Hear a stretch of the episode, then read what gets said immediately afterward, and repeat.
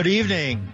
Biden winds up his Asia trip meeting troops in South Korea. Is North Korea planning more nuclear tests as Hyundai promises a $10 billion investment in the United States? A new regime in Australia is climate change on the agenda. Land uh, and uh, the former Defense Department Secretary Mark Esper writes a book about him and Donald Trump.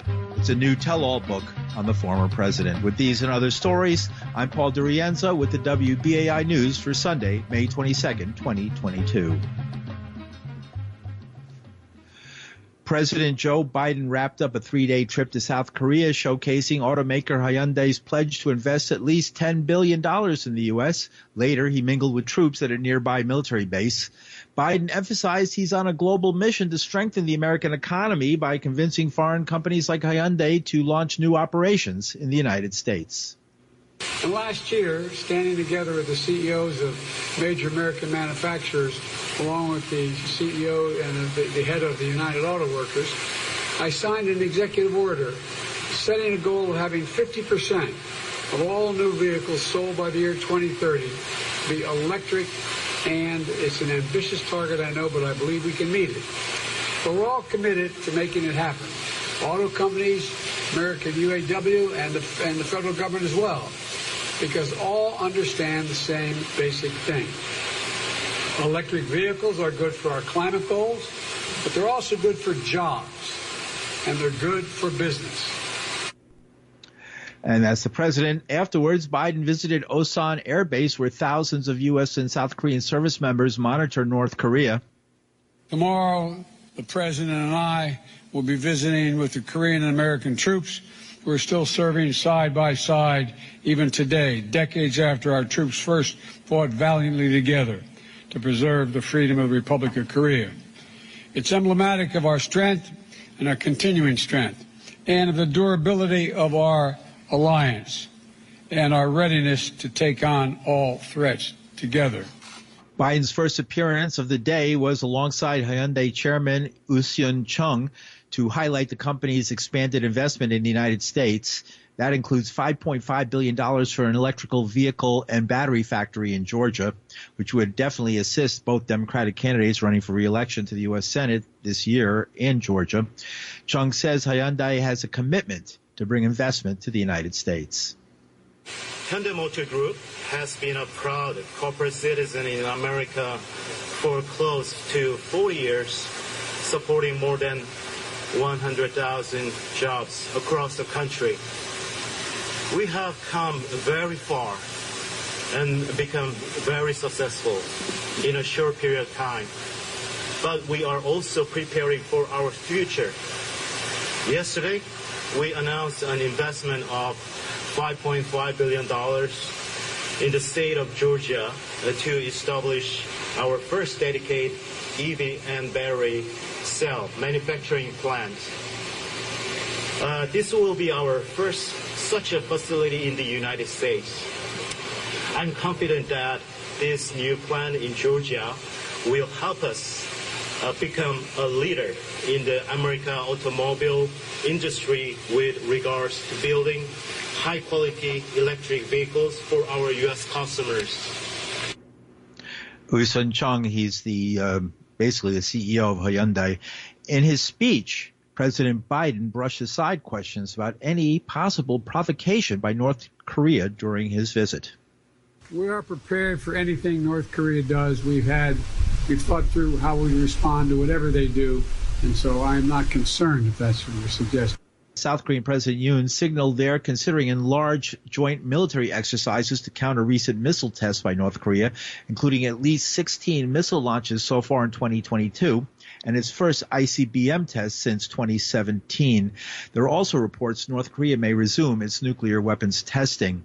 In a related story, North Korea's state media reports for the first time in nearly 10 days the country's daily fever, and that's the use, fever cases dropped below 200,000, reporting a positive trend, their words, after measures were taken to control the country's first acknowledged COVID-19 outbreak. North Korea declared a COVID emergency on May 12th. Concern has been fueled by a lack of vaccines, inadequate medical infrastructure, and a potential food crisis in the country of 25 million. It's refused most outside help, kept its borders shut, and allows no independent confirmation of official data. And in more health related news, if the COVID vaccine wasn't controversial enough, get ready for the next outbreak. President Biden said today monkeypox is something everybody should be concerned about, adding health officials are looking into possible treatments and vaccines. He told reporters on the tarmac in Seoul we're working hard to figure out what to do. Meanwhile, the Centers for Disease Control and Prevention expressed concern this week about an unusual outbreak of monkeypox in the United Kingdom. Seven confirmed and one probable case of monkeypox have been discovered in the UK since May, an unusually large number given that human monkeypox cases are uncommon and are especially rare outside West and Central Africa. Transmission is thought to occur mainly through virus-laced droplets, but direct contact with lesions or bodily fluids from an infected person or indirect contact via contaminated clothing or linens can also result in transmission. Although human monkeypox cases outside Africa are rare, in recent years there's been a spate of exported cases to the United States, two alone in 2021, the UK, Israel, and Singapore. Monkeypox has symptoms similar to but milder than smallpox, which was declared eradicated in 1980. There are at least two vaccines with some protection against the disease. In Africa, monkeypox has been fatal in about one in ten cases, with severe disease and death more likely among children.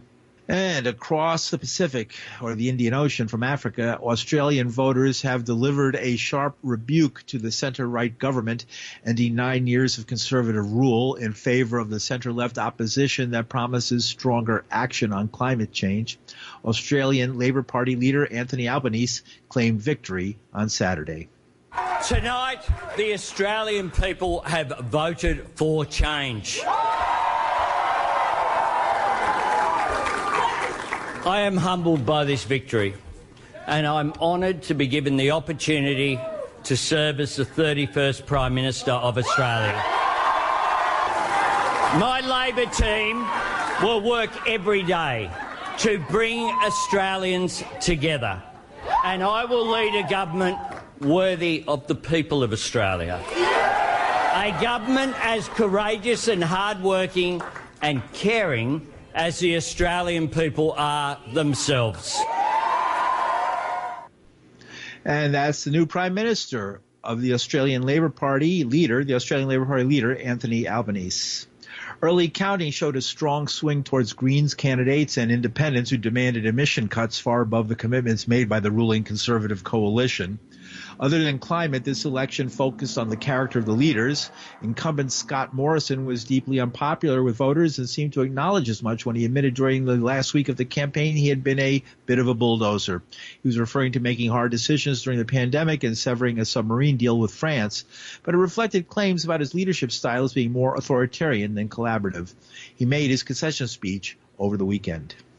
Night for Liberals and Nationals around the country, as nights like this always are. They are humbling, but so is victory. Victory is also humbling and always should be. Tonight, I've spoken to the Leader of the Opposition and the incoming Prime Minister Anthony Albanese, and I've congratulated him on his election victory this evening. At a time like this, when we look around the world, and particular when we see those in the Ukraine fighting for their very freedom and liberty, I think on a light night like tonight, we can reflect on the greatness of our democracy. And so, on a night like tonight, it is proper to acknowledge the functioning of our democracy.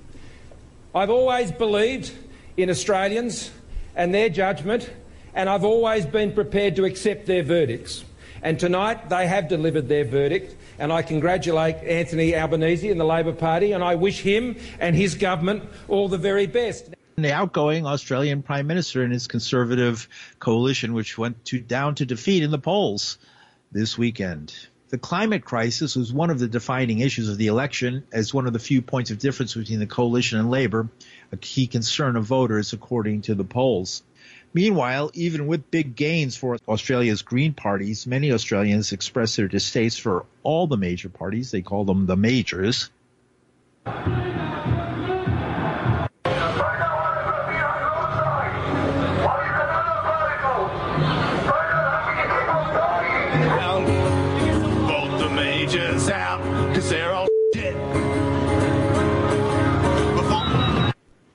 Was some of the action at the protests in Melbourne, Australia. Among the signs that were displayed, anti vaccination slogans. The outgoing Conservative Prime Minister of Australia surely showed more grace in his concession than former U.S. President Trump. And that was on display today in an interview between former Secretary of Defense Mark Esper, who spoke about his time serving in the Trump administration, in an interview by National Defense Industrial Association Chair, retired Major General Arnold Punaro, they were talking about Esper's new book, A Sacred Oath. Uh, you mentioned in the book that at one point there were some suggestions by some of the senior staff in the White House that we move 250,000 active duty military to the southern border to help protect the border, and that perhaps some people in the Department of Homeland Security were also involved and the U.S. Northern Command, which is one of the warfighting commands established mm-hmm. by Don Rumsfeld uh, after 9/11, whose whole mission is to protect the, the United States of America, right. uh, the land space, the airspace, some of the, the sea space. Northern Command actually started planning for that operation based on a suggestion by a staffer at the White House that had no authority to do so. And you, as Secretary of Defense and, and the Chairman of the Joint Chiefs, didn't know about it. Tell me a little bit about that situation, that should worry us that, that, that one of our warfighting commands would be acting on guidance and direction that didn't come from the Secretary of Defense. I recount this story where I'm in the Oval Office and Stephen Miller uh, speaks up from behind me and says, you know, we need to send a quarter million troops to the border to deal with caravans coming up from from uh, Central America. And uh, I think he's joking. I turn around. He presses again, and I say, I, I, don't, I don't have a quarter million troops to deal with that nonsense. You know, DHS can handle it he had suggested that they were working on it, and I came back to the Pentagon and a day or so later pulled General Milley aside and I told him, check on it. Let's make sure nothing's going on. And to our surprise, there was planning happening. And I assume it was kind of layers below the commander. And DOD likes to lean into things. And for all they knew, it was guidance coming from the White House. I, I don't know exactly how it flowed, but that was my assumption. And I shut it down immediately because I just thought it was completely foolhardy it wasn't the right way to address the problem. And look, we have a problem on the border. Uh, we, we need border security. We need to know who's coming across and, and what they're bringing. But the solution wasn't a quarter million troops that I didn't have to begin with. It's beefing up DHS. It's giving DHS the, the officers, the material, the resources they, they need to do it. And so I kind of shut that down immediately and put the word out. If anybody in DOD or DHS or whatever has a problem, come see me and I'll deal with it. Because at the end of the day, nobody was going anywhere unless I signed the deployment order and I knew I wasn't about to send a quarter million troops to the border. One thing people should understand, for example, had those 250,000 active duty troops been sent to the border, they have no law enforcement authority right. under posse comitatus. Now, the president can declare certain national emergencies and perhaps, but the National Guard can actually exercise law enforcement. So, talk a little bit about some of the civil unrest situations yeah. that you had to deal with and how you saw the role of the active military particularly when it comes to civil unrest, there is a role for the National Guard, principally, to support law enforcement. And that was the important thing that I tried to keep reinforcing with the president alongside Attorney General Barr that law enforcement should deal with civil unrest. And if they need support, then it's the role of the governors to make that determination. And if it's in the Capitol, then of course the president through his chain of command can do that. After the walk we made through Lafayette Park, which was a mistake for me, and certainly I know uh, General Milley feels the same way, that night, I directed that a memo be prepared for me. I signed it out mid afternoon the next day that basically said, look, we have a role in providing support to civilian authorities, particularly in dealing with civil unrest. Because, look, I believe in law and order, and I believe that Americans should have the right to exercise their First Amendment rights of assembly and protest and petition. Unfortunately, it was there were people in that crowd that were doing violent things that were denying people that. We had a right to safeguard Americans' rights to protest their government. But at the same time, we are an apolitical organization and need to stay away from being caught up in the politics of those moments and those days. Keep in mind, we had, in the wake of the tragic murder of George Floyd, hundreds of cities where civil unrest was happening. You have to give people that room to express themselves peacefully about what they see as injustice or whatever the case may be. And you felt like, I think, you created the right balance, even though there were people that maybe wanted you to go a little bit further using active duty troops. A couple of, of anecdotes in there about people making suggestions about things we, we wouldn't do, which is shoot our fellow Americans right, and right. things like that.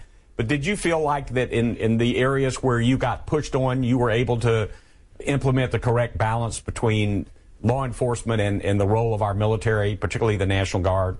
Yeah, I think in terms of outcomes, you, if you look at it, I think we got it right at the end of the day that law enforcement led. We would argue internally that it should be local law enforcement and then state and then federal. And then if you need the Guard, you could use the Guard. But in all these instances, to include Lafayette Park, the Guard performed its mission of protecting federal buildings and federal activities. That is just an excerpt from a uh, interview with Donald Trump's former defense secretary Mark Esper, who's penned the new book, A Sacred Oath. He was speaking about the role of the National Guard in protests and the right of people to protest peacefully. The National Guard, you might remember, carried out the killing of four student protesters and wounding of nine others at Kent State, Ohio, and the killing of two at Jackson State University in Mississippi in May of 1970. Former Trump advisor Stephen Miller has denied Meanwhile, a sensational claim from the book that he wanted a slain ISIS leader's head dipped in pig's blood and put on display as a warning to other terrorists. The allegation was among several jaw-dropping claims made by Defense Secretary Mark Esper in his book, A Sacred Oath. The book recounts an incident in October 2019 when the National Security Team gathered in the White House's Situation Room to watch a video feed of the mission in which ISIS leader Abu Bakr al-Baghdadi was killed. Miller wanted the special forces team who carried out the raid to secure al-Baghdadi's head, dip it in pig's blood, and show it off as a deterrent to other ISIS members, according to Esper. The former defense secretary said he told Miller that it would constitute a war crime. Miller has denied the claim to the New York Times and called Esper a moron. And you're listening to the news on WBAI New York. I'm Paul DiRienzo. A 32 year old woman who was the youngest of the 10 black people killed at a Buffalo supermarket was remembered as a big hearted and quick with a laugh. Roberta Drury grew up in the Syracuse area and moved to Buffalo a decade ago to help tend to her brother in his fight against leukemia. She was shot to death last Saturday on a trip to buy groceries at the Tops Friendly Market targeted by the gunman. Final goodbyes for Robbie, as she was known, was set to take place and did take place yesterday morning at the stately brick Assumption Church in Syracuse, not far from where she grew up in Cicero. The Reverend Darren Jamie. We are deeply saddened, um, and you don't have to know somebody to know somebody. Um, you share in their grief, you share in their loss. There's a scripture that says we rejoice with those who rejoice and we weep with those who weep. And we come today to weep with you, uh, to share in the sorrow of the tragedy. Um, our sister church in Buffalo, uh, we had a member there who also lost their life, and I spoke to uh, the victim's family just was son yesterday, and he said something so profound. He said, "God is our strength." And in a time like this, we want to encourage you to know that God is your strength. Quietly,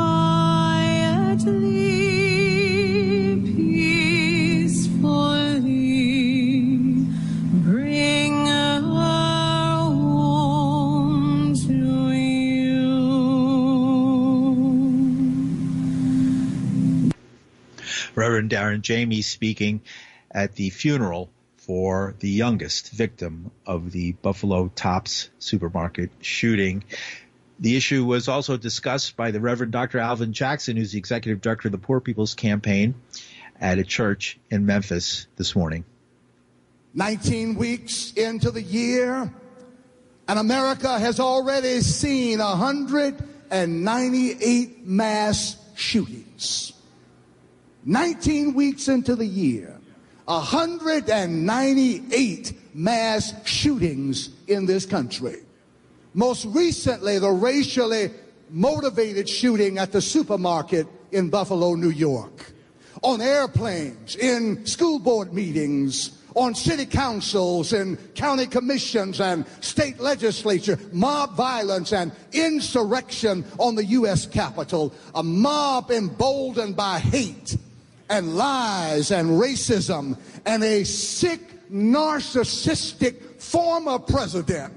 But not simply the violent acts of a few, but the spiritual expression of the deadly poison of a seriously sick society. A society whose systems have too often benefited the few and left out the many. And sometimes when you think about it, it just makes you want to holler. And in the words of Marvin Gaye's Inner City Blues, with the way they do my life, with bad breaks and setbacks and crime increasing and trigger happy policing and panic is spreading, yeah, it makes me want to holler and throw up both my hands. Dr. Alvin Jackson, he's the executive director of the Poor People's Campaign, which is planning a march on Washington for June 18th, just a couple of weeks away. And weighing in at a speech at a church in Buffalo, somebody you might remember, the former governor of New York, Andrew Cuomo. I was speaking to a black woman from Buffalo this week, and she said to me, Andrew, what do I say to my children? What do I say when they know that black people were killed with white people, and what do I say so so the children don't get angry or afraid or bitter. I had no good answer, to tell you the truth. And I thought about it all week. And this is what I think. We tell our children there are evil, scared people in the world. They are threatened by people with a different color skin or a different religion or who come from a different place. But where the weak are fearful, and they see differences. The strong see commonalities. The strong ju- judge by content of character and not color of skin. The strong lock arms together and get stronger. And Buffalo is a city of the strong. We tell our children our enemies bring hate and we bring love. So tell your children that I am here to tell you today I love you. I love you. And I'm here to tell you today that people all across this great state, every religion, every creed, they love you. And we can take that love and it can help us heal and it can empower us to fight the fight that we need to fight to make this a moment of change so that the Tops Massacre is not just another on the list, but it is the last one on the list. Former Governor Andrew Cuomo. And finally, uh, more news from the world of former political leaders. Former Mayor Bill de Blasio announced on Friday he would run for Congress in a newly created district in lower Manhattan and Brooklyn. De Blasio left office with low approval ratings in December after two terms, has spent months openly mulling his future. But when a state court released a slate of proposed congressional districts this week, unexpectedly creating a new safely Democratic seat in the heart of New York City, de Blasio saw his opening and seized it. People are hurting. Uh, they need help. They need help fast, and they need leaders who can actually get them help now and know how to do it. I do know how to do it from years of serving the people of this city. And so today I'm declaring my candidacy for Congress in the 10th Congressional District of New York. And I want to tell you what people need is exactly the kinds of things that I've focused on before. They need money back in their pocket. We did that. We reduced income inequality. We helped people by getting pre-K and 3K for all their children, taking a huge expense off their plates. Uh, I'm very proud of having led this city out of the worst of the COVID crisis. I'm ready right now to serve and address the issues that are so deep in communities in Brooklyn and Manhattan. And I just wanted to come here, a place that I cherish, and with you, who've been such good friends, to tell you this is uh, the next step. And I want to serve the people of the community that is my home and that I love. The 10th district is Manhattan, south, basically south of 14th Street, river to river. And it's a big swath of Brooklyn. It's mainly Brooklyn, uh, starting uh, downtown Brooklyn and going through my neighborhood, uh, Park Slope, and much of the area that I've represented since my days in the New York City Council starting 20 years ago.